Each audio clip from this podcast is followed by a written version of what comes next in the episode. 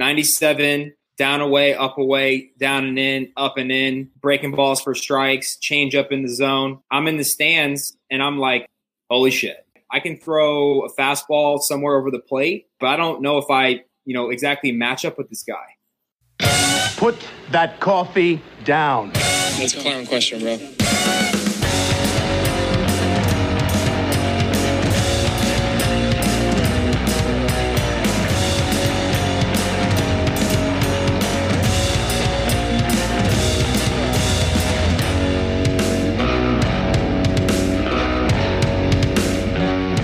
Okay, welcome back to Off Script. Another episode. Lance Zierlein, Eric Ladin.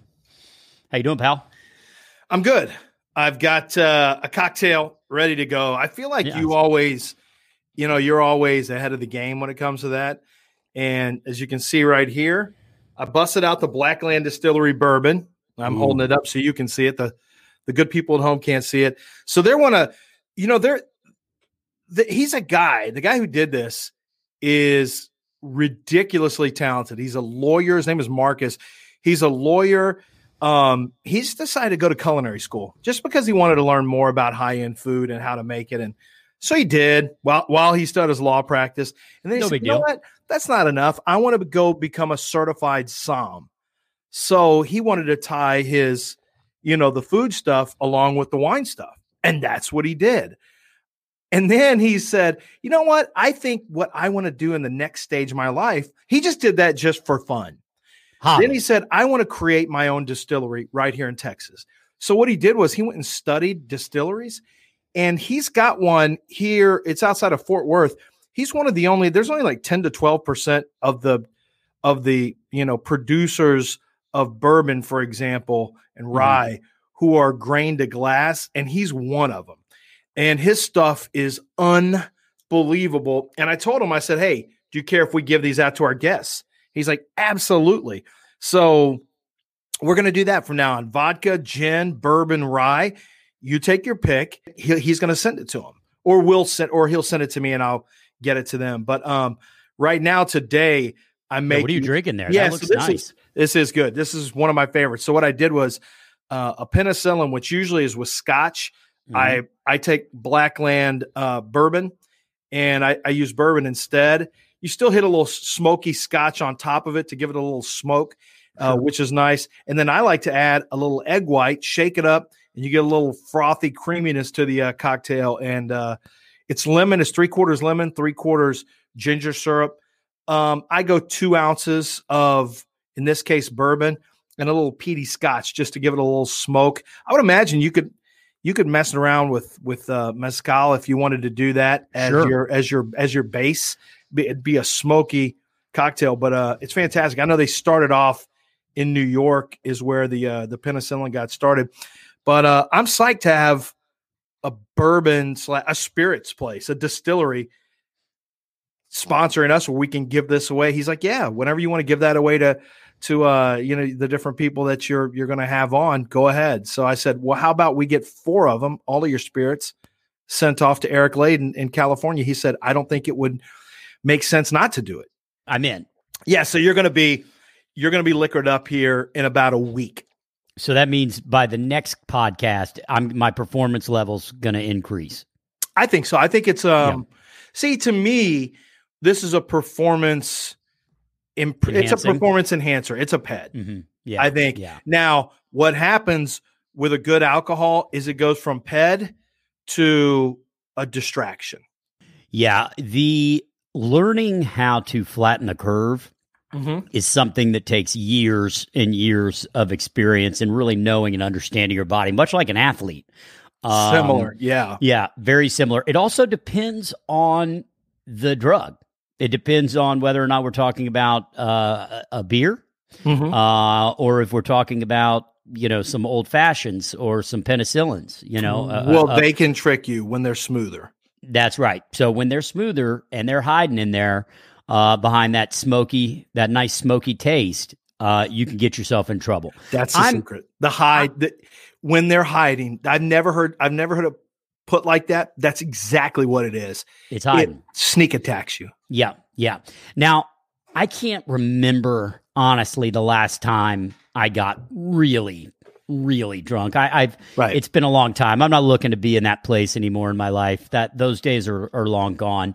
Um, I, I enjoy a cocktail as much as the next person. Certainly during quarantine life. Um, I feel like every night when the kids go down, I pour myself a little bourbon, a little rye. Those are my my my choices right now. I'm kind of on a brown kick. Yeah. Um, and so I, I, I, but I, but I keep it at you know one or two, one or two pours, uh, depending on the night. Now, last night, my wife and I decided to go to. I think you were on the phone with me when I was picking up a, a little cocktail to go. The mezcal packet. That's right. So cocktail uh, there's, package, yeah. that's right. Beautiful Italian restaurant down the street, Osteria La Buca, uh, old LA staple, uh, has a rich history, and um, they are giving a, or not giving away. They are selling these little uh, packets, cocktail packets. I got a, a mezcal old fashioned. It was good. It was a little sweet.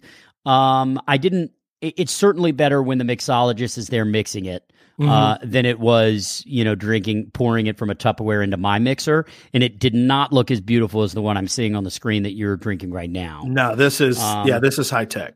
Right now, I'm going coffee. Uh, you know, it's Is that really o'clock here. coffee? I see it's a It is. coffee cup. Yeah, no, it's it's it's coffee. Okay. It's coffee. It's one o'clock here. I still got to get my run in, so I'm not quite ready to uh, pour myself. up. A, I like how you skip part of the uh, story about your mezcal, uh, your mezcal uh, Hmm. cocktails. Okay. You skip part of it. You skip the part where you were forced into ordering the Hmm. convenience fee meatballs, where the guy goes, "Hey, you cannot just order this type of a cocktail package. You gotta get something Italian." And so you say, "Oh, give me some meatballs." This is true. like, that was you didn't even think about it because you know it's on the menu. You could have said calamari or meatballs, and you're good. right. But meatballs, you could have said garlic bread. Meatballs. Meatballs is a little like you didn't have a dinner. You didn't have dinner plans. That felt like I you did. dove in a little bit. No, I did dive in, and these are the these are the times where my wife will really get irritated with me because Mhm. oftentimes I'll be driving uh, in the afternoon, and let's say I'm coming from Santa Monica, and it's about four thirty. Uh, I know I'm in for about an hour drive. Yeah, I might pull into In and Out and just crush a double double with some fries. Sure. Well, what that does is when I come home and the wife has made a Hold on, dinner. at four thirty, you might do that oh yeah. before. Oh, so yeah. that's dinner. N- well, it's not meant to be. A double double of fries. There is no other. There is no other meaning to that, Eric. I, I get a little peckish, and then what happens is I get home and the wife goes, "You ready to eat?" And I was like, "You know what? It's six thirty. I, I, uh, you know, You don't tell six. may- yeah, I mean, maybe we just wait and eat a little later. What are you talking about? You always like to eat early. Yeah, I know. I'm just feeling, you know, I'm a little. She's like, "You ate, you ate a burger, didn't you? What? What are you talking about?" Mhm. She said, "You had ketchup on your shirt. You ate a burger, didn't you?" That's where. See, that I don't- That's where the that's- food towel would have come in handy. yeah. See, I don't do that. I- an I'm extra in and out. shirt, like a food T-shirt that you keep in your car. Yeah, then she'd think I was having an affair if I had like a shirt rolled up under the seat that I need to put on after I eat my In and Out. Why aren't you eating much? Oh, just got a thing with the stomach. I don't know Right. what this is. Oh, it's a double double of fries. That's what it is. That's what it was. Uh, well, I'm just I'm like a child. A- a- A lot of times, if I I'll forget to eat lunch, and then all of a sudden three thirty creeps just on me. Never heard of that. I mean, that's crazy to me. Well, it's not because I, but, but I will have eaten, you know, a big breakfast, and then I'll have eaten like a protein shake at like eleven thirty, and then the next thing I know, you know, it's four, and I'm I got traffic ahead of me and in and outs on my right, and yeah, I mean, if that's just, it's like a fly to a, a light, you know. Yeah. I mean, you just you're hitting in and out. If you're driving by it and it's on your side of the street, you're not not that simple. going. You're not not going. Right. Well, I mean, Not we have you're hungry. Which is which is our version of In and Out, and we love it. I just figure like sometimes I fool myself into believing, you know what? I'll go over to the mall pre-pandemic, obviously, and I'll go work the food courts for multiple samples, and this will Ooh, tide me over. Yeah, I've done that before. I'm a veteran. Wait a minute. Whoa, whoa, whoa, whoa, whoa. Yeah, yeah, let's Just let's pause that really quick. Yeah, I, because I, I don't. unpack it. I That's don't. Yeah, I don't know the last time I ate in a food court. So, I mean, Yeah. the the like, are we talking like you're tasting Panda Express and Uh, China dumpling, and then maybe like a real shit Greek place where like the you can see the tabbouleh's been sitting out for. I can tell you exactly what it is. Okay, there's a lineup. there's a wrap place right as I get down the steps of the Galleria. There's a wrap Okay. place. Mhm. It, it's a path I take. It's like a some people have wrap wrap. Oh, okay, okay, like okay. things I- that are wrapped. So Oh, okay. it's a lot like some people have jogging paths. I have Mhm. food court paths. And so Mm. you hit the wrap place, you hit the new place that is a fusion Cuban and Chinese place, which is just Mhm, some kind of way to circumvent the amount of Chinese restaurants they can have in one Mhm. food court. So I hit that. Theirs isn't that great. Then you go hit the uh, cheesesteak place. They've got a sample. And then double Chinese restaurants at the of the food court where they are carnival barkers. And I mean, Mhm. aggressively yelling you down to come try their bourbon chicken and orange chicken. And it's always Mhm. bourbon chicken and orange chicken. And There's no what- variation. Now, are these samples that have been set out, or they do the toothpick no, no. and they just grab it out of the deal? Toothpicks out of the deal. Yeah. So you well, hit that's that. not going to happen anymore. Did I do this. Oh, and because I don't like saying no to sample people, even in Costco's or whatever, Mhm. I feel guilty. I'll hit them with this fake phone call, walk Oh, yeah. away as I'm looking, perusing their menu above them, like, hmm, what am I going to get? I walk away, act like I'm agitated with a phone call, and leave. They really don't give a shit if I'm going to order or not. I, I, I usually think that, but but in my heart, I feel like I'm letting them down if I've eaten their food. Like I didn't live up to the bargain, which is there's a certain percentage of conversion rate they're looking for. And I'm usually that sucker that every once in a while will get wrapped in. Now, if I go do something else, Eric, let's say I go get a haircut. Sometimes when you come back around, the people handing out stuff have changed. And it's like, Oh, you- it's, a reset. That's huge. Yeah, it's a now, let me ask you this: When you get the ice is unbelievable. This is, I mean, the this is delicious. Look at it. Look at look at my ice program too. Ice, This is oh, you know it's the thick. cocktail Yeah, ice? yeah, it's Oh, thick nice. cocktail Yeah, ice. well, Yeah. I mean, you know, Thanks, I'm not, you- Blackland. Yeah. Um, when you get the sample, or when, let me let me say this: when you dodge the sample giver, are you dodging them because you feel like I don't really like what they're what they're offering, or I know I'm going to like it, but I also know I'm not going to buy it, and that's going to make me feel guilty. No, I never dodge. If I dodge you, I don't want. I don't want it. I'm not. Right, and I'm you not, think I'm that's not gonna hungry if? I dodge it. No, no, no. I'm going to take their sample. I have to pretend like I'm considering purchasing from their sample. It's just a guilty. It's just it's that's how I Hmm. get. It's like when I take No. like if you're at an HEB or a grocery store and they Mm-hmm. give you a sample and like, oh, this is good, and you pick it up, you walk three aisles and you put it on a shelf by mayonnaise. It's the same thing. I've done that plenty of times. Yeah, no, I haven't done that.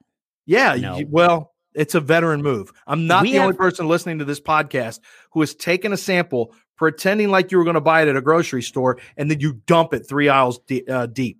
So when you take a telemarketer's call, do you keep them on the line just so they feel I'm good about themselves? Notoriously shit at this too. My wife is notoriously mean. I'll tell you a quick story. I'm.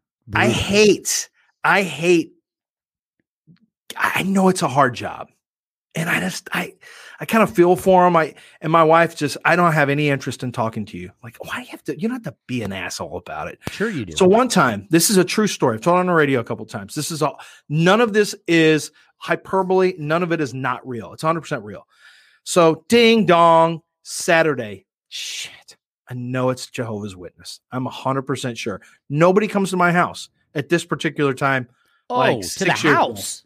Yeah, ding dong at the house. Wow. On a Saturday, college football. It's probably right about 11:15 because I Mhm. remember the games had started Central Time. And I'm like, man, I bet it's Jehovah's Witness. I look out there, it is. So I open it up, and you'll appreciate this. I go to Russian accent. I figured this will throw them off. They Mm. will not. And I can't speak any Russian. I don't know any words, Right. but I, I but I can speak like this. Like I don't have time for you to tell me these things. You know, like I think that's going to throw them off. So I don't know English that well. My character. So I open the door and they say, "Oh," and it's it, you know they're they're in a they're aligned in a two one. You know, 2 Mhm. Jehovah's Witness in the front, one in the back. right. And I said, Formation.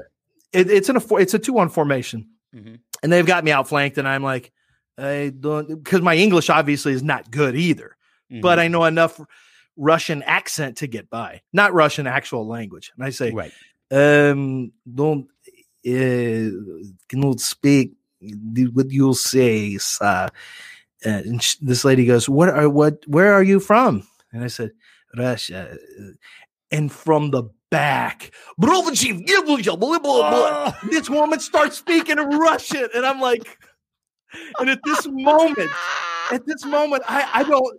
I don't know where I can go. I don't know if I give in and admit defeat. I'm like, wow, I can't believe you, one of you can speak Russian. So I say, oh, I said, one second. Uh, I close the door.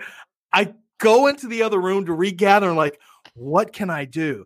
I don't know Russian. She knows Russian. I obviously can have a conversation with her because I'm, you know, Russian as my character is. So I have to go back out with my fake ass "Oh, Russian, blah, blah, blah," that I learned from wrestling when I was a kid. And I'm like, open the door, and like, I can't speak to you right now. and she goes, brother. I'm like, shut the door. And just, God, from that point forward, I just said, don't ever, ever pull that shit again. No Never characters. Just don't answer. Don't do No characters. characters. And I found out, I told the story on the radio, and what I found out in is that the Jehovah's Witness, they they find out what the most spoken languages are, and they usually have three people, like they can speak a total of seven languages or something like that it, within certain groups. so they know what's and coming. Russian apparently is spoken in Houston. I who knew? So Well, um, that's amazing. I like that you use Jehovah's Witnesses to go into uh to go into character. Yeah. We- we've got guys all the time trying to stop us on the street where I live. It's a walk street, a little neighborhood, and they, uh, you know, do you have to? Hey, excuse me, sir. Do you have time for AIDS research? Nope. Hey, excuse me, sir. Uh, uh, we're trying to uh, feed the kid. Nope. Wow, Really? You don't have time to feed kid? Nope. I got two kids at home. I got to feed. That's why I'm going to Burger Lounge. Thanks. Well, sir, I see you got ketchup all over your Nope. shirt. It looks like uh, you've already. No, it's eaten. blood from the last guy that tried to buy me something.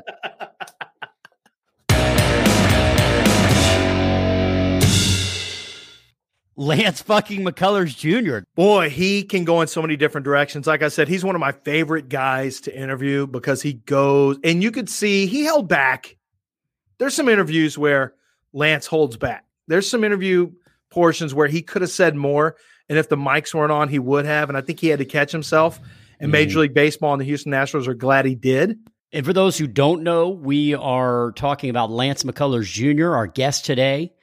Starting pitcher for the Houston Astros has been part of the Astros organization since he was drafted in 2012, 41st overall uh, out of Tampa, Florida. He was the Gatorade National Player of the Year in high school, and he is a massive part of the success of the Astros in recent years. Um, of course, he was part of that 2017 team that won the World Series, but was also the target of the cheating scandal that we've heard so much about over the last 12 months. Uh, he started game seven. He's been a huge reason why we have a banner in that park, and uh, that's something we're going to get into. I thought he owned it too. He even said, Hey, let's not dance around it. Like he didn't dance around it. No, no, he knew it was coming, and I appreciated that. I appreciated that that he said, "Let's just talk about it." He knew we were gonna, you know, go Mhm. there, and we did. I, I probably, um, when he did start to get fired up a little bit, I, I might have, I might have moved off of the off of it a little early, but, um, but I, you know, I'm not that. This is not a chat where I'm looking to get him Oh, in no. trouble. This is a chat where I just, dude, it's he's, you know, it's it, it's so nice to talk to a dude who you respect and admire and you're a fan of like I am of his and realize he's a dude you'd go sit and have beers with. yeah, Um, and that's regardless of my disappointment about what happened with 17. Um, because as someone who wanted the Astros to win the World Series so bad, and really, frankly, just loved covering the team, it was it's my favorite team that I have ever cheered for as a lifelong Houstonian, and I mean that's saying that's saying a lot. And to retroactively find the stuff out that I knew would taint it. Yeah, I think sometimes it'll get overplayed by people, but they have the upper hand. I mean, it is what it is. It happened. You can't say anything about it. I get a little pissed off about some of the 19 stuff that there's no evidence of anything. yet people have that doubt now, so they can they can throw stuff out there. But uh, ultimately, if they get back to playing baseball, which is no guarantee, it is going to be interesting to see how that team and really every other team handles playing either as the Astros or handles playing the Astros because there's not going to be the fan bases out there booing and yelling like we thought. That's totally changed. Yeah, a lot has changed and a lot will change uh, with baseball. So let's uh, get into it. I think you guys are going to dig this one. Lance McCullers Jr.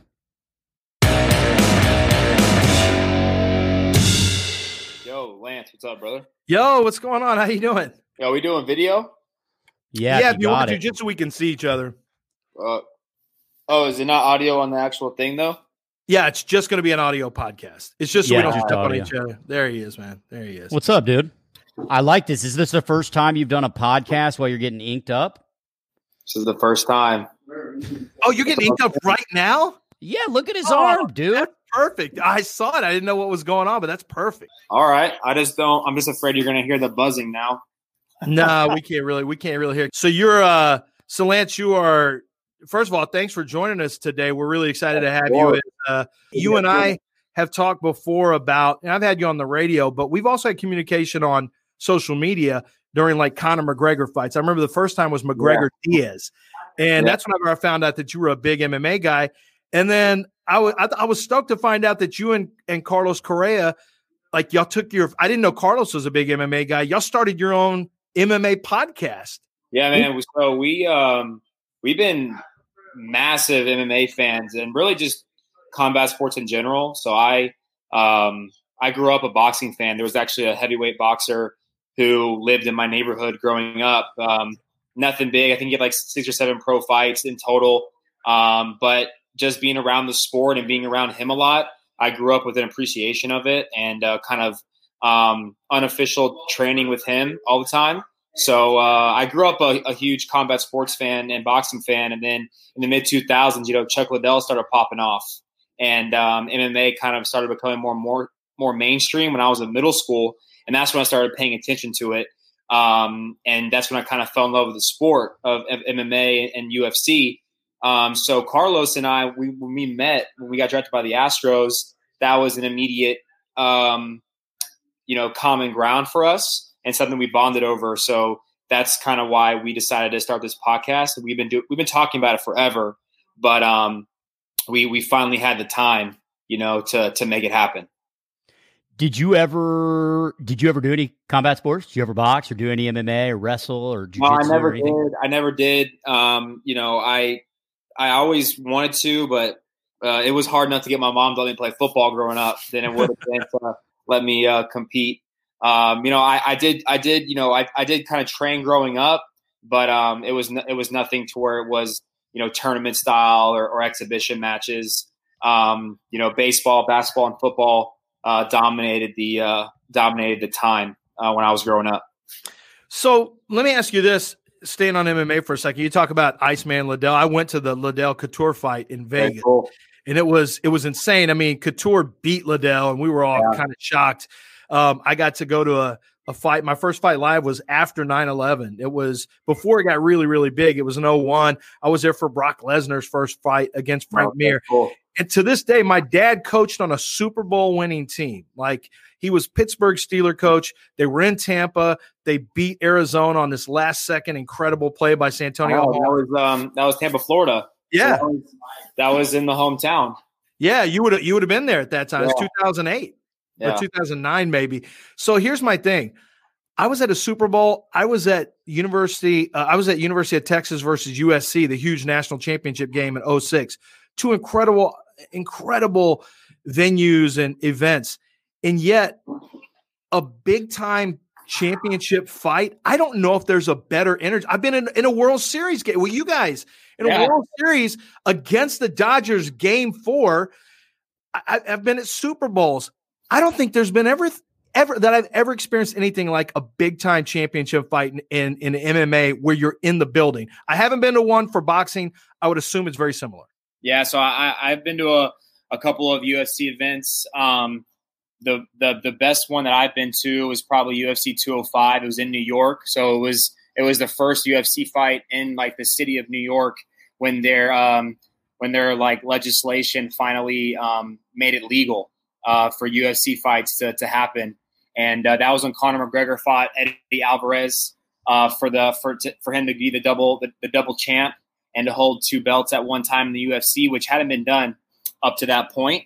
Uh, it's been done a couple of times now. You know, uh, uh, Cormier and now Triple C and uh, um, Amanda as well. She has it, but it was the first time it ever was done, and it was the first event held in New York. Um, and it was just absolutely insane. And then Carlos and I went to UFC 244 in November, and we sat second row, like from the cage. Like we were, like the row in front of us was President Trump because he went to that fight. Um, and then we sat behind him, like right to the right, and we were in the corner. So we were in Masvidal's corner for that BMF title fight. Um, so just like you said, you're absolutely right, man. There's really not a whole lot of other atmospheres that can compare to a, a, a big UFC event. I guess as an athlete, like it, it, you've got such respect, I, I assume, for for other athletes in whatever sport that is. But you know, I am best friends with a dude who is a like trains jujitsu, has for several years under a guy named Kron Gracie, who's just getting into the oh yeah uh, into the fighting world right now, and yeah, and, and watching watching him and learning. So he we shot a movie together out in Bulgaria, and he said, "Dude, it was him and another actor, both black belts in in jits, and they said, "Come, we found this little you know box and whatever they call it, and let's come with us and roll." Now I was like, "Dude, I I, I wrestled." Mm-hmm. Uh, in middle school, but I was like, that's as far as my, you know, as it went for me. So we walk into this place in Bulgaria, and these guys are freaking out because here's two actors, both train under Kron Gracie, like both black belts. They want to, they want to tap them out. So I I get one little Bulgarian dude who comes at me. He in within five seconds he puts my ankle in a position that it has never been in. I tap that mat so hard. I'm like, bro, I've never roll like I don't roll. Don't roll right, me. Yeah. Roll them. But I, wonder, the, I wonder. The, I wonder if he. I wonder if he tried the uh, the Tony Ferguson ankle pick on you. That, the little backward what, spin watching those guys and learning about jujitsu through him, I mean, it's a chess match, and it's and watching how mental it is from yeah. a, just an athletic point of view. Um, I was blown away with it. Like I, I, I, I, it's like one of my regrets is not learning and training jujitsu earlier, and I want to get my sons into it now because they're you know seven and five and active, and they already beat the shit out of each other. So I might as well teach them how to like do it. Yeah, I um, you're right, man. I've, I've rolled a couple of times with not even like black belts. I'm talking like uh, like two stripe white belts, and um, it's pretty crazy. And, and the thing that is the most exciting about it is how fast you have to think, and how quickly you have to be able to um, like react to things. So there's not there's it's probably the quickest um, like think like like like process to put into action um, sports like movement you could do. Uh, so I, it, I know what you're talking about because it, it's it's a really amazing, unique experience when when you get to roll with someone, especially guys that know what they're doing. Well, you have to go offensive to defensive in a split second, and you have to be working them. Actually, they have to work parallel, which I don't know if there's another sport. I was thinking about that, where sometime offensive linemen trying to pass protect against a pass rusher can be offensive versus defensive. But yeah. it's very rare. Like this is that's a transition. In jujitsu, you have to go, and really not even jujitsu, just all of MMA. It has to be living parallel because you have to be ready to go defensive even when you're on the offense. And you have to be ready to take advantage of an offensive opportunity even when you're in a defensive position in jujitsu. Yeah, I, I, something that Carlos and I talk on the podcast a lot about is we like to Carlos likes to talk about the different levels of MMA and the different like levels of, of people and um, like, like the tiers of the fighters. And so I, I rewatched um, McGregor versus Khabib again yesterday, and um, you could kind of understand what we're talking about. So if you've seen that fight, maybe you saw it one time. If you go back and watch the fight um, in the in the third round and in the fourth round before Conor ultimately taps, um, and in the second a little bit, you know, he had a lot of opportunities on the feet. For some reason, Khabib wanted to maybe prove to Conor or prove to the world that uh, he could stand on, the, on his feet with this guy. But the problem with Conor is, and and and and MMA exposes exposes you. You know, if you're a boxer and maybe you don't have the best defense, or if you don't have the best jab, or you don't have the most power, you can kind of uh, still win a lot of fights and be great. But in, in, in, in MMA and especially the UFC, when you're at the top level, if you're fighting anybody and you have a weakness, they're going to expose it. So obviously, Khabib is a world class grappler. Uh, he's a he's a he's a sambo world champion. He's a um, wrestling world champion. So the whole time Conor's fighting Khabib, he's always looking down at the feet. He's always waiting for him to shoot. He's always waiting for the takedown, which Conor off his game. And so three rounds in a row, where Conor usually would be picking guys apart on on, on counter shots or being able to, to use his movement and different angles to create shots. He spent three rounds worrying about the takedown and not worrying about winning the fight and was throwing all of his combos and all of his um, his counters and and and, and everything half ass because he was always worried he's going to get taken down. Mm-hmm. So when you're talking about offensive defense and, and, and kind of working together, um, you know, when you have MMA, it's it's so pure because like you will get exposed if um like if you're not like the best. So that's another reason I, I love the UFC so much in MMA because it's it's so raw. There's once you get in that cage, man, and you and you lock it, like you're you're you're you, you have to be like on your shit at all times or, yep. or it's going you're, you're going night night. Just transitioning into baseball. Um you know you, you're in game seven. It's the bottom of the first. You got the bases juiced yeah. with two outs. And and you're the only one on the hill yep. with the ball. So i mean it, that's not very much different. I mean you make a mistake you're down 4-0 and in a hurry. Yeah. So so I mean, how, how just watching those guys, I mean, transitioning here into baseball, I mean, that's got to be a mentality that that you know damn well and you're real comfortable with. Yeah, well, like you know, like I was saying, in baseball, even when you're in those tough spots, you can step off the mound, you can breathe, you mm-hmm. can think through your plan, you can, you know, be more, you can try to calm yourself down or whatever. You know, when you're in an MMA fight or UFC fight and you take a take a stiff jab to the chin, and maybe mm. you're, you're, maybe you're you're walking into it or you're walking back and you and you hit a jab and, and it, it puts your lights out for a second and then you wake up and you're on the ground and a guy is mauling you on top.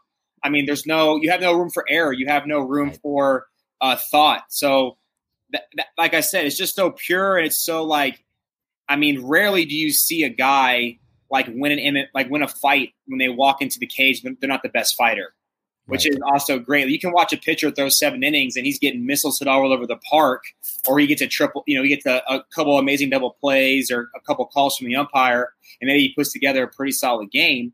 Whereas if you go into the cage and you're fighting someone better than you or adequate or equal with you, you have to be on your toes at all time. Tony Ferguson fights Justin Gaethje. Justin Gaethje walks in the cage, fights his best fight of his life. Tony Ferguson walks in the cage, fights terrible and he ends up in the hospital for a week. You know what I mean? so um, it's just different levels of like uh, um, different stakes, different stakes that, that are on the line. Yeah. So that was the first live sporting event, uh, UFC 249. You talk about Gaethje versus Ferguson, and Gaethje was, boy, Gaethje Khabib could end up being a great fight. But um, 249 was the first live sporting event. So we got to see, all right, what's process? And Jacare Souza tested positive for coronavirus. Two people in his corner did. They took them out. But we got to see what the process might look like, not just how a live sporting event would take place, but what would happen if someone tested positive. When you were watching that, were you translating that in your baseball mind to think, all right, what what does this look like for us? Did it make you feel safer in terms of returning to baseball, or what did it do for you personally on that level? Um, I mean, I don't know, man. I, I think it's it's it's very different. I mean, the MMA, you know, you have a small team uh, of hmm. guys maybe that you've been um, quarantining with to, all together. You go to the hotel, you're, you're together at the hotel, you're together at training, you eat all together, and then um, you know you continue to train with that small group of people. It's not really being um, you know altered by the outside world. You play baseball, and it's a whole season. It's not it's not a weekend. So you're you know you're going home. you have to eat. So you're going to restaurants. You're flying on planes. You're traveling. Other teammates. Where have they been? Who knows? Where have the other team? Where's the other team been? Where the umpires been? Um, but I think the testing is what makes you feel safer. Uh, you know, UFC did a really good job with testing and keeping people that didn't need to be together um, away from each other, and it, it, gave them an opportunity, like you said, when Souza did get uh, caught up with it, um, it didn't spread. So um, it at least gives you hope and makes you feel like, yeah, there's definitely a way to do this. Um, you know, we still, as much as we have to keep in, in, in the front of our minds as, as, baseball players and playing a season, we have to keep in mind staying healthy from coronavirus, right? But you also have to keep in mind like the quality of the of the the quality of play you're putting out there for people to watch. You have to keep in mind your um, health as far as your playing health. What what good does it do to to play a quick season and and to blow out, or to have a crap season and have to um, you know r- you know risk your or, or, argue your future earnings off of um, this type of, of season. So we have to it, the the the the quality of content we're putting out for the fans of baseball and the ability to stay healthy as far as like actually like healthy to play and be healthy and away from coronavirus have to kind of all mesh in, in, in, our world. But you're also in a unique position in that you just mentioned something that applies specifically to you. You're a guy who missed 2018 um, with mm-hmm. 2019 rather yeah. with a season-ending injury. You have had season-ending injuries since you've come in. You've gotten your you hoped that you have your arm figured out. You had a surgery, and so now you're in a position where you understand what it's like to you got to have your arm a certain kind of way. Now, if you guys get started back up, you're going to have probably half your season, um, at, at, most half of your season. Does that benefit you or does that hurt you? Because you are in a different position in terms of coming back. But then again, you got to be chomping at the bit because you haven't been able to pitch for so long. Yeah, I mean, I don't know. A lot, a lot of those things are out of my control. You know, I, I just got to hope that I've been having the same elbow problem for since 2016. It's it's cost me to miss uh, a lot of games. Uh, looking back on it, I probably should have just gotten surgery in 2016 and just got it over with. Um, but uh, I've cost myself a lot of DL days and, and, and, and a lot of money because I, I didn't want to miss time or I didn't want to have the surgery yet. So you know, you can't you can't change the past. You, you, I can't predict the future. I, I, can't. You know, I can just keep myself in the present, and I'm still training really hard. And um, my arm is in a great spot. My mind's in a great spot. I'm physically, um, by a long shot, the best shape I've ever been. And that doesn't mean anything other than the fact that I've had a lot of time to work out um, with the time off. But, um, you know, if it's 20, I'll, I'll play 20 games. You know, I'll, I'll pitch three times. You know, I'll, I'll play 100 games. You know, I'll, I'll, if I have to run out there 30 times, I'll run it. Doesn't matter to me. I, I just want to get back out there and, and, and play. I feel like, um, I've always been able to show like spurts of, of my full capabilities and talents, but because of the elbow and the problems it's caused me and the rest of my body, I've never been able to do it over a, a long period of time. And um, you know, I only have a year and a half away from free agency, so I, I, I want to get back out there for multiple reasons. Um, but you're you're right, I'm chomping at the bit. But um, at, at this point, I guess I'm good at waiting. Have you guys have you heard any scenario that makes you feel like okay that's a good scenario. Like i can that mer that that mixes safety and you know i feel like we can put a, com- a good product out there and it can yeah. be competitive. I mean have you read any of the scenarios that you say that would work no. Um you know I, I, I don't i feel like it's a, it's always a lose lose for players to speak out on this because people don't understand. Um you know, even if we have a season, you know, you're asking players to do something that um, I don't think a lot of people would sign up for. You know, you're asking players to take all the risk financially and health wise. You're asking um, players to um, possibly leave their families for months on end. You're asking players with uh, asthma. You're asking players with uh, autoimmune diseases. You're asking players with family members to live in their house that are old, older, and um, you're asking players to do things so far. Baseball, we're, we're, we're such creatures of habit. We have a way of doing things in, in this sport, and we're, that's going to be a lot of that will be taken away. So the players assume all the risk. Um, mm. And we've already agreed to a 50% or to, I'm sorry, to a reduction in salary based off the games we play. So people are, are painting us as players in a bad light. Um, when we're the ones that are willing to play, we're the ones willing to take the pay cut. We've already said we would. Um, you know, we just don't want to take a pay cut off of the money we've already said we'll take a pay cut for. You know, um, you know, and so I don't think people understand that. You know, Tom Glavine had something today that he says if, if players don't play, it's going to be a bad look on them, no matter what. It's like, why the fuck would you say that? It's, it's like, you know, you're at home with your two hundred million dollars. You know, Alex Rodriguez, you're at home with a billionaire wife and you're five hundred million dollars. You know, you shouldn't be. Not every baseball player is a millionaire. Not every guy has multi millions of dollars. You, you have guys in this game who are in their first or second year that signed for ten thousand dollars, and that after taxes and agency fees and this life expenditures, maybe they have a you know a couple hundred grand in their bank account, which is nothing to sneeze at, and and, and, and that's very grateful, and I'm very grateful for the position I'm in and the financial security I have. But um, for people to speak on other people and, and say what they should do or they shouldn't do, I think is is, is irresponsible, and I think people need to have um, you know a little bit more sympathy and, and understand the scope of the situation. Yeah, I, I think. Listen, as some as an actor who you know I feel that people look at us and they just make the assumptions, right? They they look and they say, "Well, you're on TV. That means you're famous, which means you make a ton of money."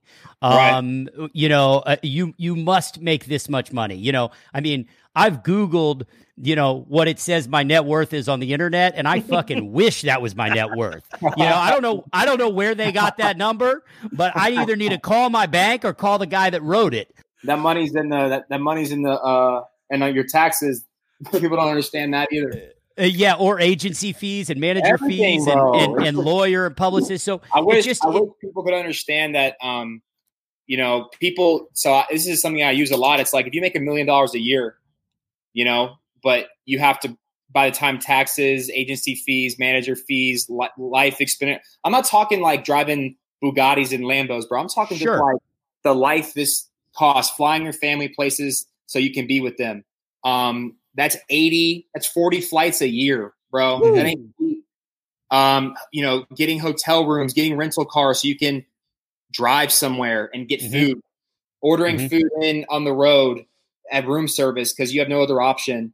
I mean, bro, if you have, you make a million dollars a year, but you're burning off 750, you know, but you yeah. but you make a hundred grand a year, but you're only burn off 30. I mean, yeah, who, yeah. Who, I mean, it, you know it, yeah, of course. I mean, it works out. I know just before expenditures, you know, as actors, once we pay, you know, taxes and commissions to our, our managers, agents, lawyers, publicists, you make about, you know, close to 38 cents a dollar. So it's, what? you know, really? Yeah, it's, yeah, man. Don't, it, don't, get paid in LA, New York, Boston. No. Bro, you're, you're, you're bringing in 30% of your money. Yeah, so I mean, you do have to protect yourself, and and I'm glad that the players are doing what they're doing. I'm glad that you know, and I, I am really glad to hear your thought on it, um, because it's it's. It, I think it's easy with social media. It's easy for people to make assumptions and feel like everybody's coming down on you. But but it, truth be known, it's like you understand it, I understand it, Lance understands it. He's in the industry as well. But you know, it just it's a blue collar game, and and just because I'm on a just because I'm on a show with a guy who makes four hundred thousand dollars an episode, you know, there's guys on the show that are making, you know, not a ten percent of that, five percent yeah. of that. So same as your team. So I just, uh, I just wish people, you know, um, we we love the fans of baseball. I'm not saying it's the fans. It's, it's a lot of these large, um, you know, media networks, ESPN, you know, all these all these people, you know, uh, the Jeff Passans of the world who um, will do anything for some retweets on Twitter. Um, it's just it's just disappointing to me when I hear other people that don't know about situations speak on situations. I would never sit here and and, and speak on what someone should or shouldn't do with their life. Only people that I got responsibility for is me, my wife, and my daughter, and my mm-hmm. three dogs. You know what I mean? Mm-hmm. So I got to make the best decision for them. Like I, you tell me, I gotta maybe have a chance to get coronavirus, and I got my five month old daughter in the house. I should play, or it's a bad look on me. like, come on, man. I think people should just all worry about themselves a little bit more. But you mentioned Tom Glavine, Frank White, A Rod, Mark Teixeira. Those are the four I've seen. That's got to really piss off because they were in the midst of so many player strikes and player stoppages and work stoppages.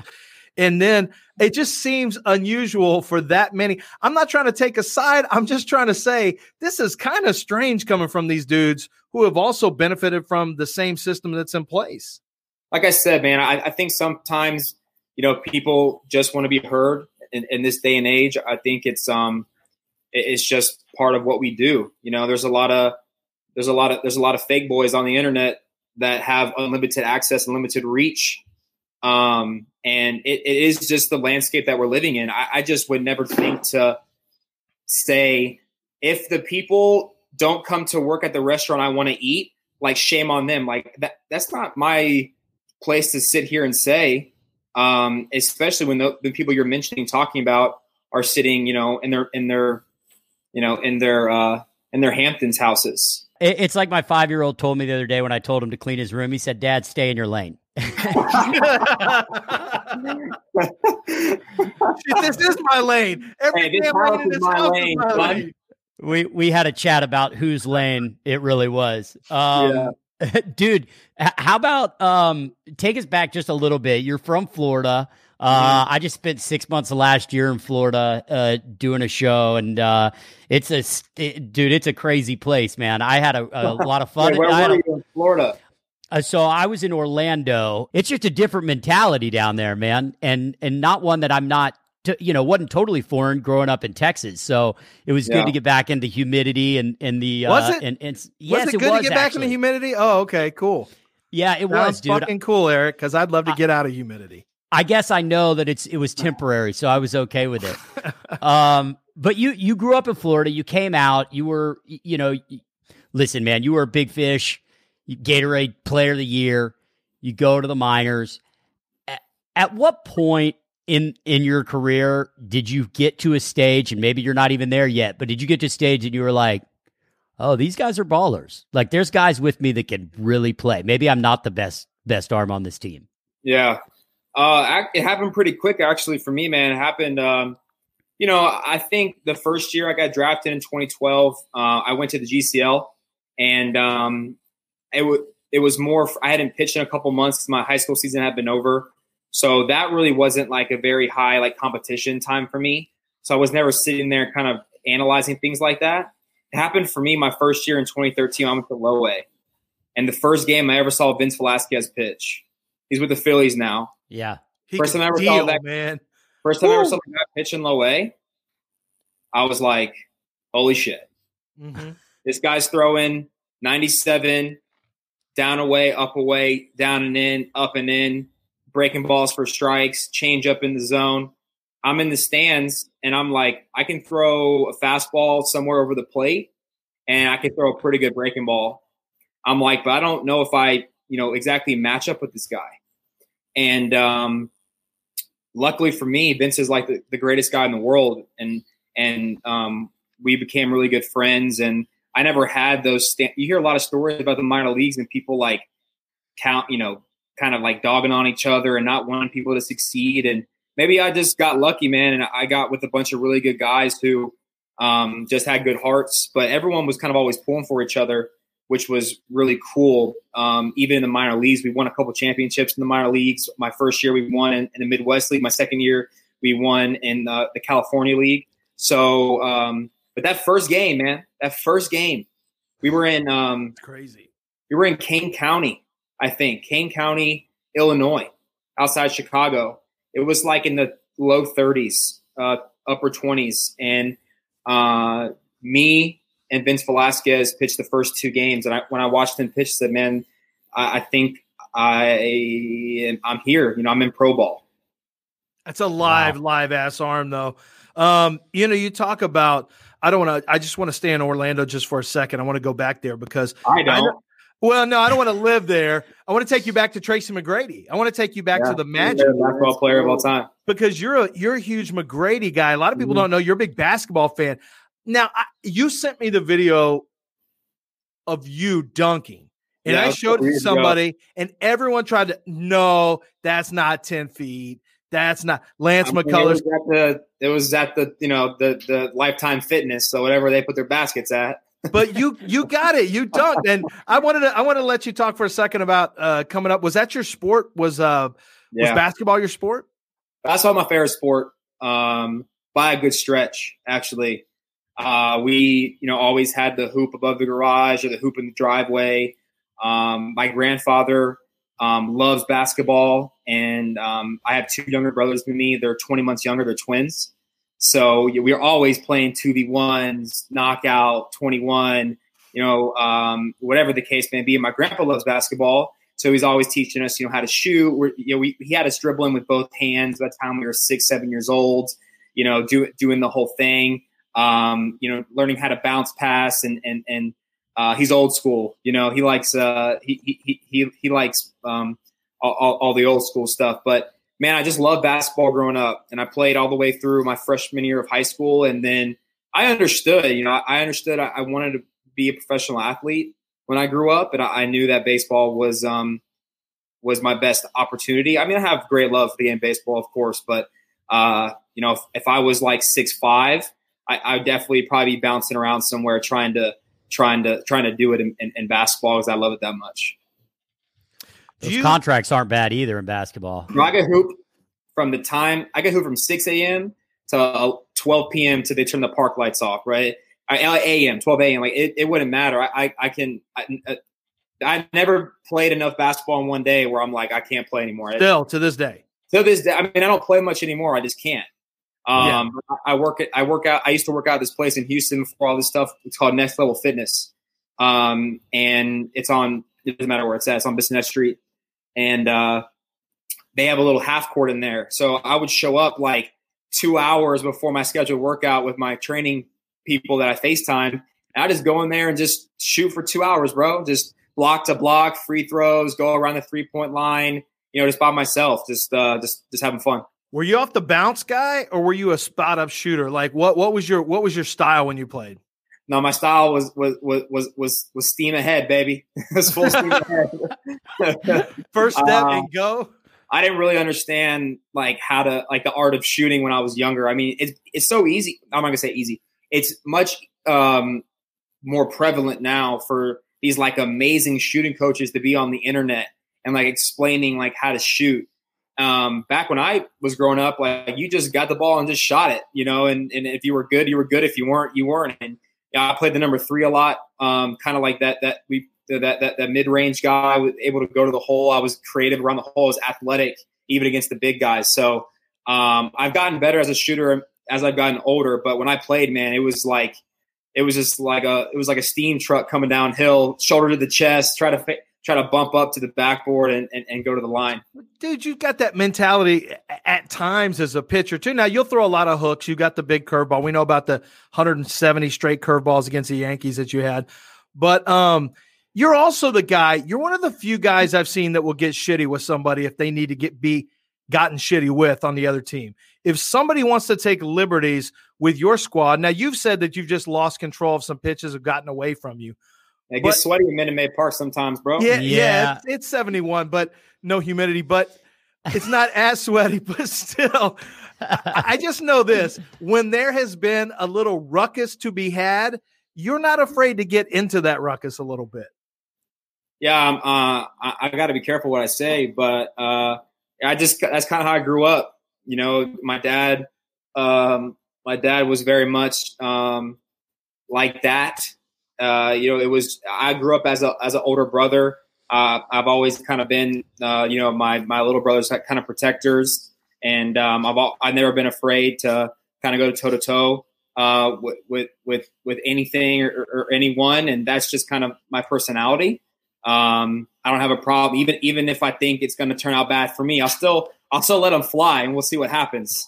Uh, so you know, that's just that's just kind of who I am. I if if you're on my team, you know, I don't care if you've been on our team for 0.1 seconds. Um, you're my brother. You know, if you wear the same uniform as me, same colors, you know, you're my brother. And uh, you know, I would I would do the same for you as I would do for my for my for my real family. So uh, I'm I'm never afraid to to stand up for for what I think is right. Maybe it's not always right, but uh, at least in the moment, I think it is. Dude, that that edge is, you know, I think you have to have. You know, I mean, you got to have that edge when you're in a, a, a position that's as competitive as yours is. You've got to believe in that. You got to have that edge. I, I think personally, um, it sure seemed like you guys did in 17. Um, was the te- did the team like each other and get along as much as we as fans and, and watched them? Yeah. Oh, I mean, man. it looked like y'all were having a fucking blast, man. Oh man, like I said, bro, we're just like down the line. We're just we're just got a great team, and you know, we had a lot of great veterans. Um, when I first, you know, uh, you know, Dallas Keuchel is, is is is is not a real flashy guy on social media. He doesn't say a whole lot. He's kind of a man of few words. Um, in, in, in the media that that is. Um, but dude, you talk about like the salt of the earth guy, guy from Oklahoma, guy who cares for the guy next to him. Um, you talk about Collin McHugh, someone who'd give his last dollar and the shirt off his back to anyone walking around that needed it.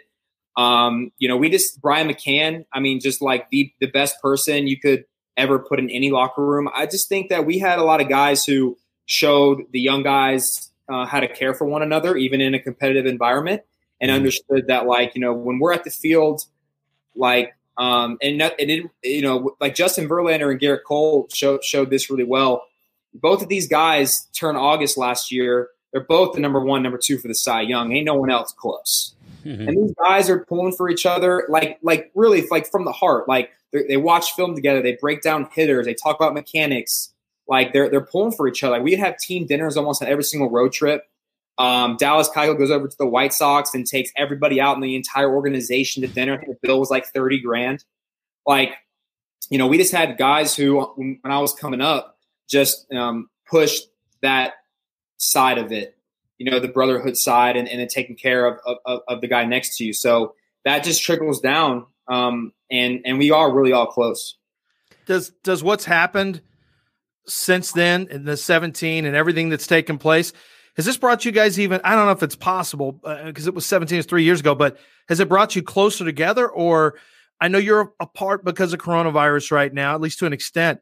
Um, do you feel like there's a renewed sense of well, fuck these motherfuckers? I mean, you know what I mean? Do you have yeah. that kind of okay? Now we're going to see. Now, is there something that's been reignited for the team at, at all? You know, um, I don't know. I, I think I think it I think it varies guy to guy. Honestly, I think if you ask everybody on the team that same question, I think you're going to get probably 25 different really? answers. For me, I've, I've really tried to let go of the um, of the social stuff of the of the media, and this is this is probably right around the time I got injured. So this is back in 2018. Um, you know, no one knew the severity of my injury. No one understood why I was pitching out of the bullpen. There was a lot of kind of weird articles being written about me and, and, and people on the broadcast saying stuff. So I've just kind of learned I, just to get rid of, just to let all that stuff go. I have so much motivation, you know, just with my daughter now and and just trying to really show because you know I only have a year and a half left in Houston on a contract. You know, I want to I want to stay here forever. Um, but as far as like what I have on a contract, I have this season if we play and next season. So like my greatest motivation is just like actually putting a season together in an Astros uniform that I know I'm capable of. You know, because that would be a you know if I you know, move on from the Astros eventually and I start, you know, doing my thing somewhere else, I would always kind of be like, damn, I wish I could have done that, you know, when I was Strozing on. So that's my ultimate motivation. Maybe for me coming back from the injury, it's different. But um, yeah, I know a lot of the guys, um, you know, w- want everyone to know kind of, uh, you know, kind of where kind of where we stand and, and who we are. You know, the, you don't gotta, you know, talk around it. 2017, you know, we had the the whole trash can thing going. We think other teams um, unequivocally we're, we're, we're, doing things just as we were. Um, we just, you know, we just got told on.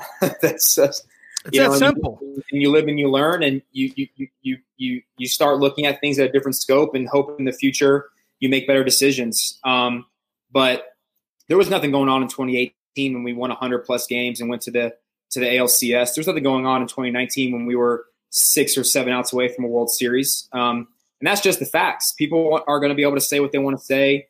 Um, the MLB's investigation, I tell you firsthand, was, I mean, it was it was intense, bro. It was it was it was th- thorough, and um, there was nothing to be found for those other two years. So, you know, people are going to be able to always have the trump card and be able to kind of say whatever they want now. So hopefully we have a season and, and, and this year and next year we, we can show them where we live. Yeah, I mean, and even like you said, I mean, no 18, no 19, two incredible teams. I, I, you know, listen, I'm biased. I'm a, I'm an Astro fan and, and I think that that 17 team wins no matter what. Um, they're the best team. I, I, thought that the 17 team was the best team in the league. So it didn't really We get matter. into it if you want. I mean, you know, the Yankees scored three runs at our home park in four games. They scored no runs in game seven. They scored 19 runs at their home park. Um, but, you know, we win game two on the road in Dodger Stadium. Marwin hits that uh, homer off of Jansen. Uh, Correa and Altuve, I think, had big homers in extra innings. They did. Um, you know, we won Game Seven at their place. Um, all of our, you know, all of our, uh, as Carlos has said before, a lot of our big moments um, in that game uh, with Kershaw and others pitching came with with men on second base. Um, you know, using v- variety of signs. So, you know, listen, like I said, it is what it is, and people are always going to be able to say X, Y, and Z. We're never going to be able to escape the fact that you know we we use technology that year to you know as an advantage, but um, there are a lot of moments in the in those postseasons. There are a lot of moments during that year um, that had nothing to do with any of that, especially in 18 and 19. And people are going to be able to say what they want to say. That's fine, man. I, have gotten to the point where I just don't give a fuck anymore. You know, we're yeah. just we're just ready to ride whenever that time comes. Um, were the Nationals better? They were better, man. They were better. Yeah. You know, we, the, the, you know, they we didn't win any games at home. Yeah.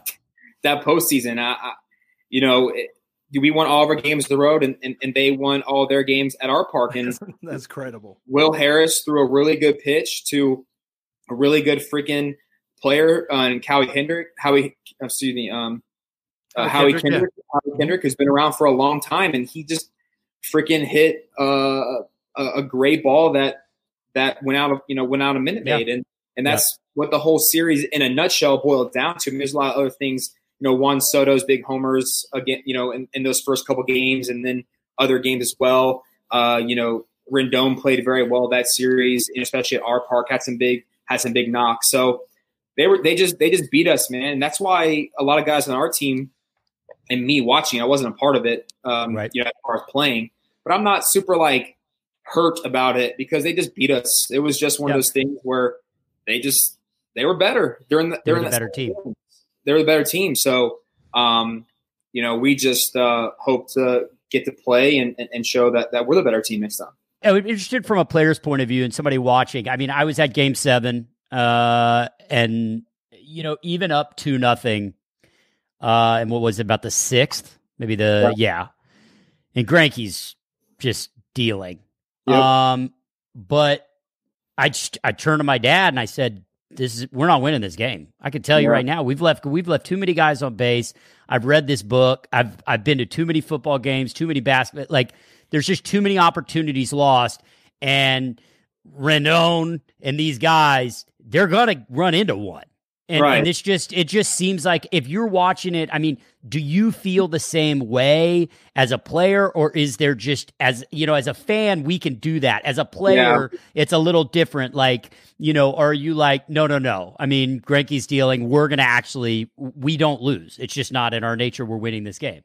Yeah, well, I'm glad you brought up Greinke, man, because like talk about a guy who just sacked up and um Dude he was just freaking, unbelievable. Freaking pissed the gym, and uh, you know, I don't know, man. You, you definitely want to take advantage with, with, when you have those opportunities with, with, men on base. That's there's no doubt. You know, you want to, you know, uh, you want to be able to, you know, especially in a game seven, you have a chance to score four, five, six runs. You want to do it, um, but don't forget we're facing some bad dudes on um, the mm-hmm. other side. You know, the I mean, you know, uh, the, the performances that, that those pitchers had, Strasburg and Scherzer, and Scherzer grinding with, I think, the neck issue, and then their bullpen pitched well.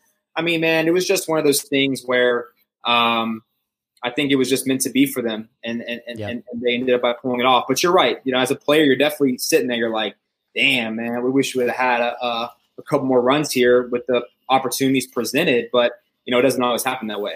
One of the reasons I love you is because you don't you're a guy that speaks your mind. You don't try to give cliches. You never have. You're one of my favorite guys I've had on the radio because you a can talk about a lot of different subjects, but b you, you say what's real. One of the things that has pissed me off, I think the most. Look, the trash can stuff happened. People yeah. have owned it. Um, you got to take the punishments that come with it. It is what it is, and I've and I've accepted it. You've accepted it. You were a player and as fans. But what's really pissed me off is that there are guys who are making comments who I feel like, man, you got to be real careful with some of this holier than now shit that you're pumping right now, because I feel like I'm not sure Major League Baseball. Sometimes it feels like they don't really want to dig too far da- down in there. I'm, I'm not sure if Mike Fiers said anything that Major League Baseball would have followed up anything on the Astros. I don't think any league wants to find stuff out about their league.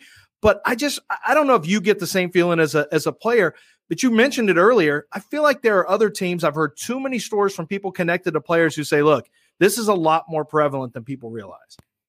Yeah, you know, like I said, man, we don't we don't we don't have a whole lot of uh, excuses. You know, there's not a whole lot of things you can say to to justify it, other than the fact that um, you know, and it doesn't make it right. You know, that was that big saying when you're growing up. You know, two wrongs don't make a right. Uh, your mom and probably tells you a thousand times uh, whenever something goes sideways. But it definitely was an isolated incident. Um, but it, it doesn't matter. That's what I'm saying. It doesn't matter. Like we're the one. Like we, you know, we're the ones that that got caught up and it is what it is, you know. Uh, and we just got to try to move on from it. And I think people um, try to say that, oh, we didn't apologize or whatever. It's like, no, we did. It's like you can decide to, you know, listen to us speak in, in that locker room during that first day of camp, or you don't have to. You can go listen to a different clip where you don't think it fits your narrative, and that's fine. Um, I know I apologize. I stood up there for uh, 28 minutes and, and, and talked to reporters and, and answered all kind of questions under the sun um, about it. And uh, it was a difficult thing to do.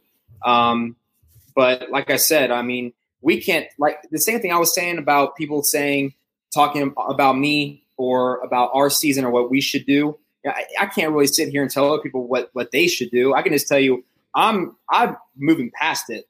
Yeah, um, uh, I get tagged in 700 you know, the Astros, fuck the Astros, Astros are cheaters, Instagram things a day. And yeah. these dudes got who's blocked them and who hasn't blocked them. And it's like, I'm not going to block them because like, I just don't care anymore. No, they want their badge. They want their block badge you know? anyway. And, and, maybe people are going to now listen to this and be like, oh, he doesn't care. It's not that I don't care.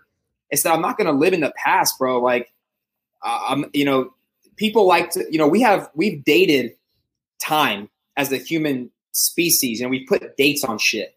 So people think that like, oh, 2017 was not that long ago, but it's like this this world ain't got no dates. Is this like this time we live in has no dates? Like the things that happened to me 20 minutes ago were just as distant as things that happened if you know when the dinosaurs got wiped out. If that's even true, so like, I'm not going to continue to live in something three or four years ago when I got more important shit to accomplish and, and to move on to with my life. So that's really interesting because I feel like okay, have you watched The Last Dance? No, as a basketball. but Okay, you haven't watched it yet. I, I, I figured all consecutively. So one thing that Jordan they Here. talk about that was by the way when you do it, we've got some Blackland bourbon for you as well. Oh yeah, we're gonna send you bourbon for that. That the whole bottle will be gone probably. you could well, Jordan's sitting there with his eyes bloodshot with a cigar and bourbon, so you might as well sit there and do the same thing while Looks you watch. the same, it. yeah. Yeah. Um, one thing he talks about and, and other players talk about him is just how much he stays in the moment, right? He's just in the moment. He's not looking ahead. He's not looking behind. He's in the moment in the moment, and that separated him. But at the same time, you hear him talk over and over again about this guy disrespected me. I will make it my fucking mission to go after this guy. You know, whether it was Gary Payton, whether it was, you know, Scott Burrell, all these guys. Well, Scott Burrell was on his team. But so you kind of have to balance, right? That that staying in the moment that you're talking about right now. Certainly you on the mound, you can't, you know, look back. But at the right. same time, you know, next time you face Bellinger, do the comments that he made do those do those creep in and you say I'm, i might i might find a little extra gas in the tank he's from florida of course they creep in he already told you he'll he'll throw he'll he'll throw him from the heels bro uh you know i don't know I don't know how to answer I, am not trying. I'm not trying to get you in trouble. I'm really no, not. Seriously, you know, like you said, I mean, you, you, do the best you can. You try to leave the past in the past. You try to try to leave the the unknown um, you know, unknown, and you, you, try to do the best you can. Motivation's real at that, at that point in time. But yeah, motivation's real, and yeah. I, I think you know when we're going into those games or going into those maybe series, and not saying oh oh we're gonna win or whatever because like X, Y, and Z happen, but like yeah, maybe you come in with like a little extra chip on your shoulder is what I'll call it. You know, yeah. and maybe maybe you know that that series you I don't know you do an extra couple hours of film work, or maybe you're you know you're you're, you're running uh, you know you're preparing a little bit harder. Not that you don't do that on the regular, but it's like you know you want to you want to make sure that um, you know you show up and you know you want to make sure you don't get got. So Um, yeah, Jordan. Um, I, you know, similar to Kobe, um, I think it's it's it's the mindset, it's the killer mindset um, that sets them apart. And it's it's funny how some people are allowed to have that mindset when others are not. You know, some people can have that mindset and they're the goat for that mindset, but other people have that mindset and they're they're an asshole or whatever the case may be. So, you know, I'm I'm, I'm not gonna I'm, I, I, like I like I've been saying, I'm not gonna try to to project myself in, in, in, into the unknown. Um, but I'm definitely training very hard. I want to ask you if, if you could, and you can include your own teammates or anybody you've ever faced. If there's one guy they step into the box and you're like, Mhm. shit, this I, you got to get one guy out. you only get one. Who's the guy that you least like to face? It could be somebody on your team. It could be somebody you faced that you've had trouble with. Who's the one guy that if you're on your mound throwing your best and you've got that guy you may, and you're like, shit, this is going to be a war. Uh, for me, it's uh, it's actually Elvis Andrus of the Rangers. I don't know if you've seen my Wow. numbers versus him, but uh, not great. Um, and uh, he's really tough on me. I don't know if he sees me well. I don't, I don't know what the deal is. Uh, maybe I'll try to toss him up there lefty next time I face him. Um, but uh, he's really he's really tough on me, and and he's last like three or four starts versus the Rangers. He's almost responsible for like every single run that I've given up versus them. So oh, really? yeah, I'm talking like in the first inning he'll hit like a two run homer, and like in the fourth or the fifth or the sixth he'll have like an RBI single. You know, so he's he's he's he's been tough on me in my career. Eric, what would you cast? Okay, so Lance has some.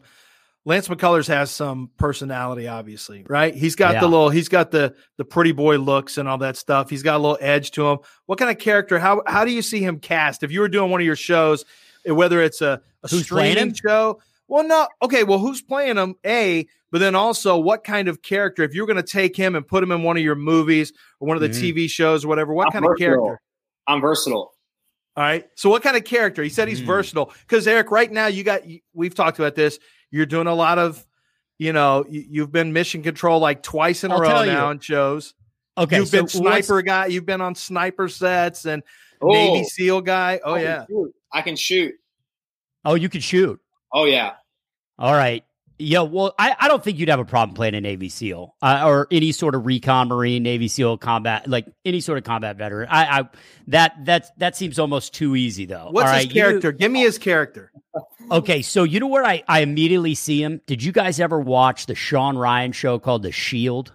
Did you ever watch that show? Michael With Michael Chiklis, Chiklis? Yeah. Walton Gog- Goggins.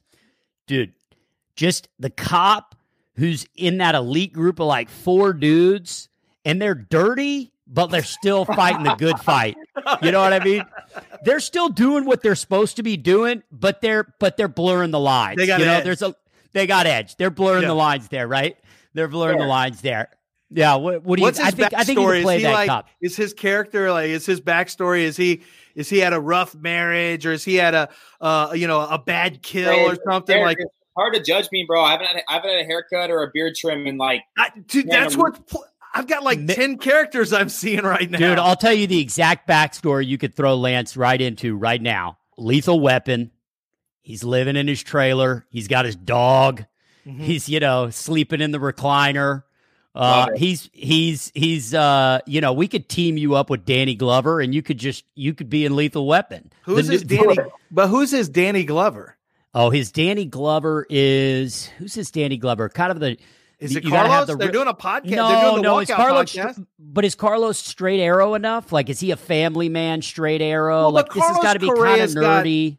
Yeah, but Carlos Correa's kind of got some like some pretty boy stuff to him too. Like he feels like he could play the straight man to the edgy cop of of uh you Of know of Lance McCullers? McCullers. Yeah, I think he could. They gotta your your podcast sounds great, by the way. The walkout, the Thank you. MMA podcast. Yeah, man, it's so, awesome. I don't know. They've got that.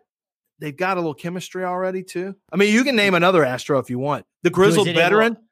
I mean, if if uh yeah, the grizzled veteran. Who's the grizzled veteran? White or black?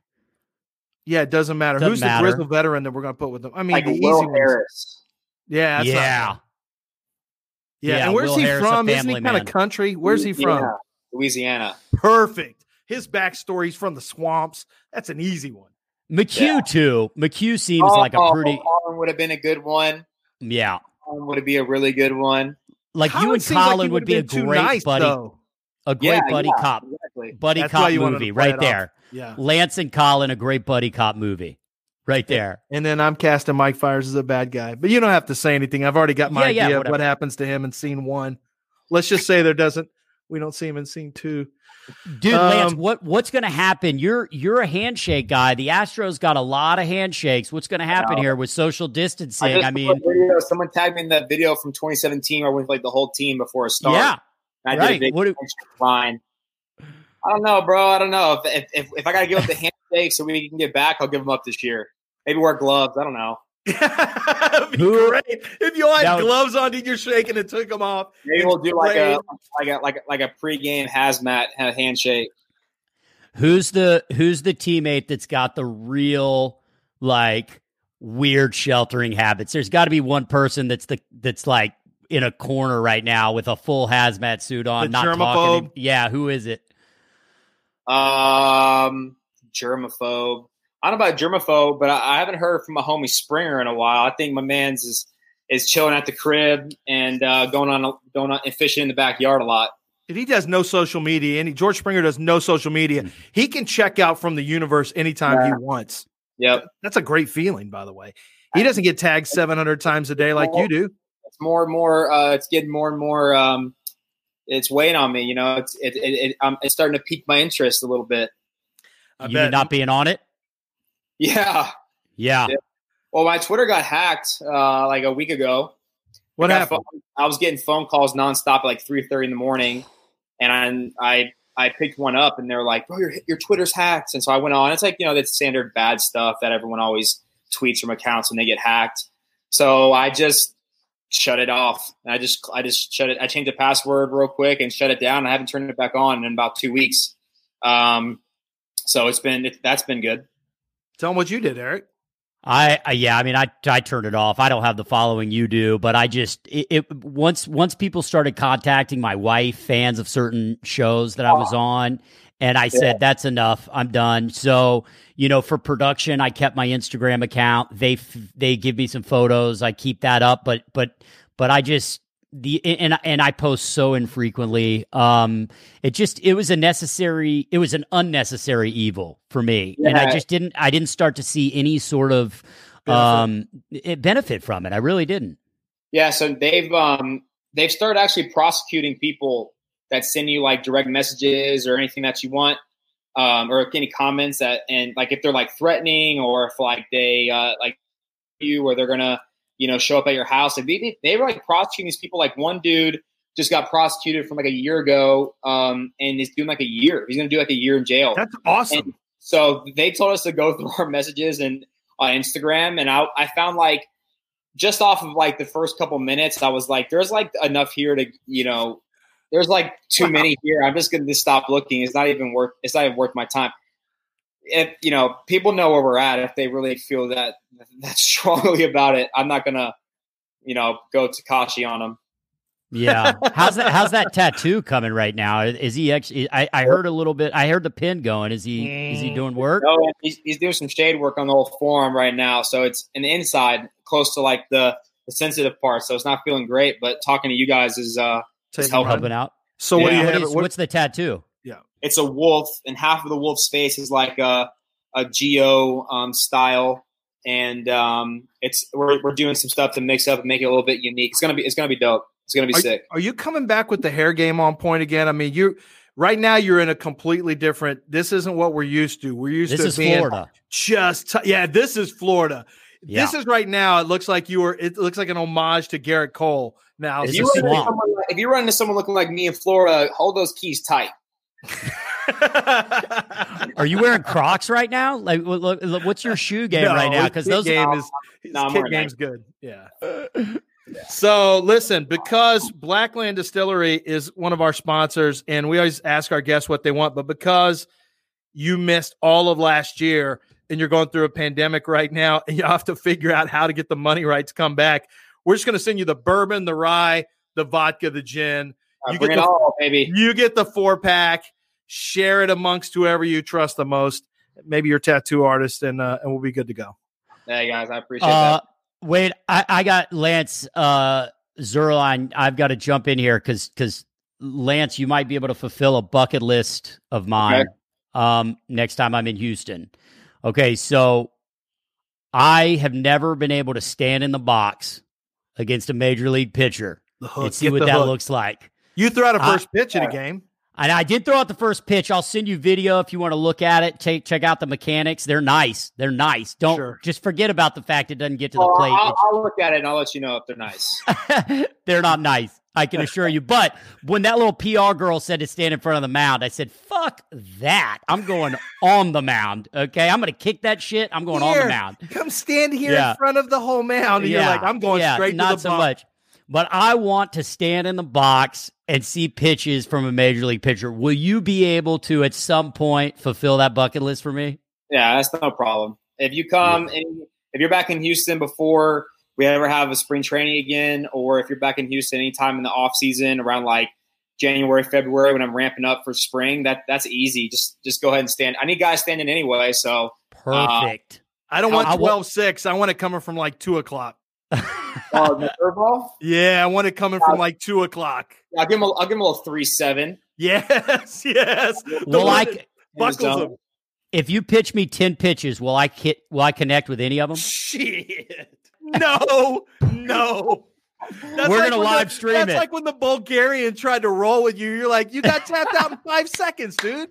You're not gonna beat a major. And that's like a he was probably a yellow, he's well a white belt Bulgarian. You're not beating a the guy with nasty stuff. And the fastball moves too. It's a two seamer. All right. You're not touching it. Uh, I mean, if, we, if we're gonna live stream, we'll have to do it closer to like February 10th. So I'm I'm I'm about ready to roll. What are you Done. working at right now? Your Book fastball. it. What's it working at right now? Oh, I was on the mound. Um, I threw a live about two and a half, three weeks ago, um, and I was back. In, I was back in the low 90s. Just in spring training, I was back up to 96. Yeah, Uh, De- Eric, you'll definitely get a hit. By the way, I'm going to the cages today. Now I'm going to the cages today. I'm getting Nice. ready. February. I've got time. February, I got You time. Yeah, well, so we'll see. We'll see how much you want to. We'll see how much you want to get a knock. You know, we'll see how much work you put in. I'm going to put in work, bro. All Sounds good, man. right, man. Thanks so much, dude. Really appreciate it. This is really great chat. Yeah, Yeah, good stuff, Lance. We I- appreciate it, man. I enjoyed it. All right, All you right, got it. Thanks, man. Later. All right, I'll see you. See you. And that'll do it for episode 202. Lance McCullers Jr. Our artwork is by Tony Moles at anthemagency.com. Super talented guy. Uh, if you want to get in touch with him, uh, you can get him on his Twitter or Instagram account at Anthem Agency. That's uh, Anthem without the E A N T H M agency.com. And our music is by the very talented Josh Cooke. Josh is not only a talented musician, but also a fantastic actor and a friend of mine. Uh, you can get in touch with Josh Cooke on his Instagram feed at Josh Cooke, J O S H C O O K E.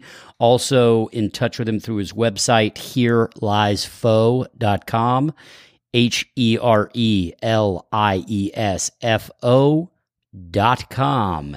He has Instagram pages for both of those, Josh Cooke and Here Lies dot com. and we appreciate his help with the music. And of course, one more time, Blackland Distillery, fantastic, fine spirits. Uh, they have been kind enough to send spirits to our guests and supply Lance and I with plenty of fluid to hydrate during our podcasts. Blackland Distillery FW stands for Fort Worth. You can get them on their Instagram page at, yep, you guessed it, Blackland Distillery FW. Uh, go check them out.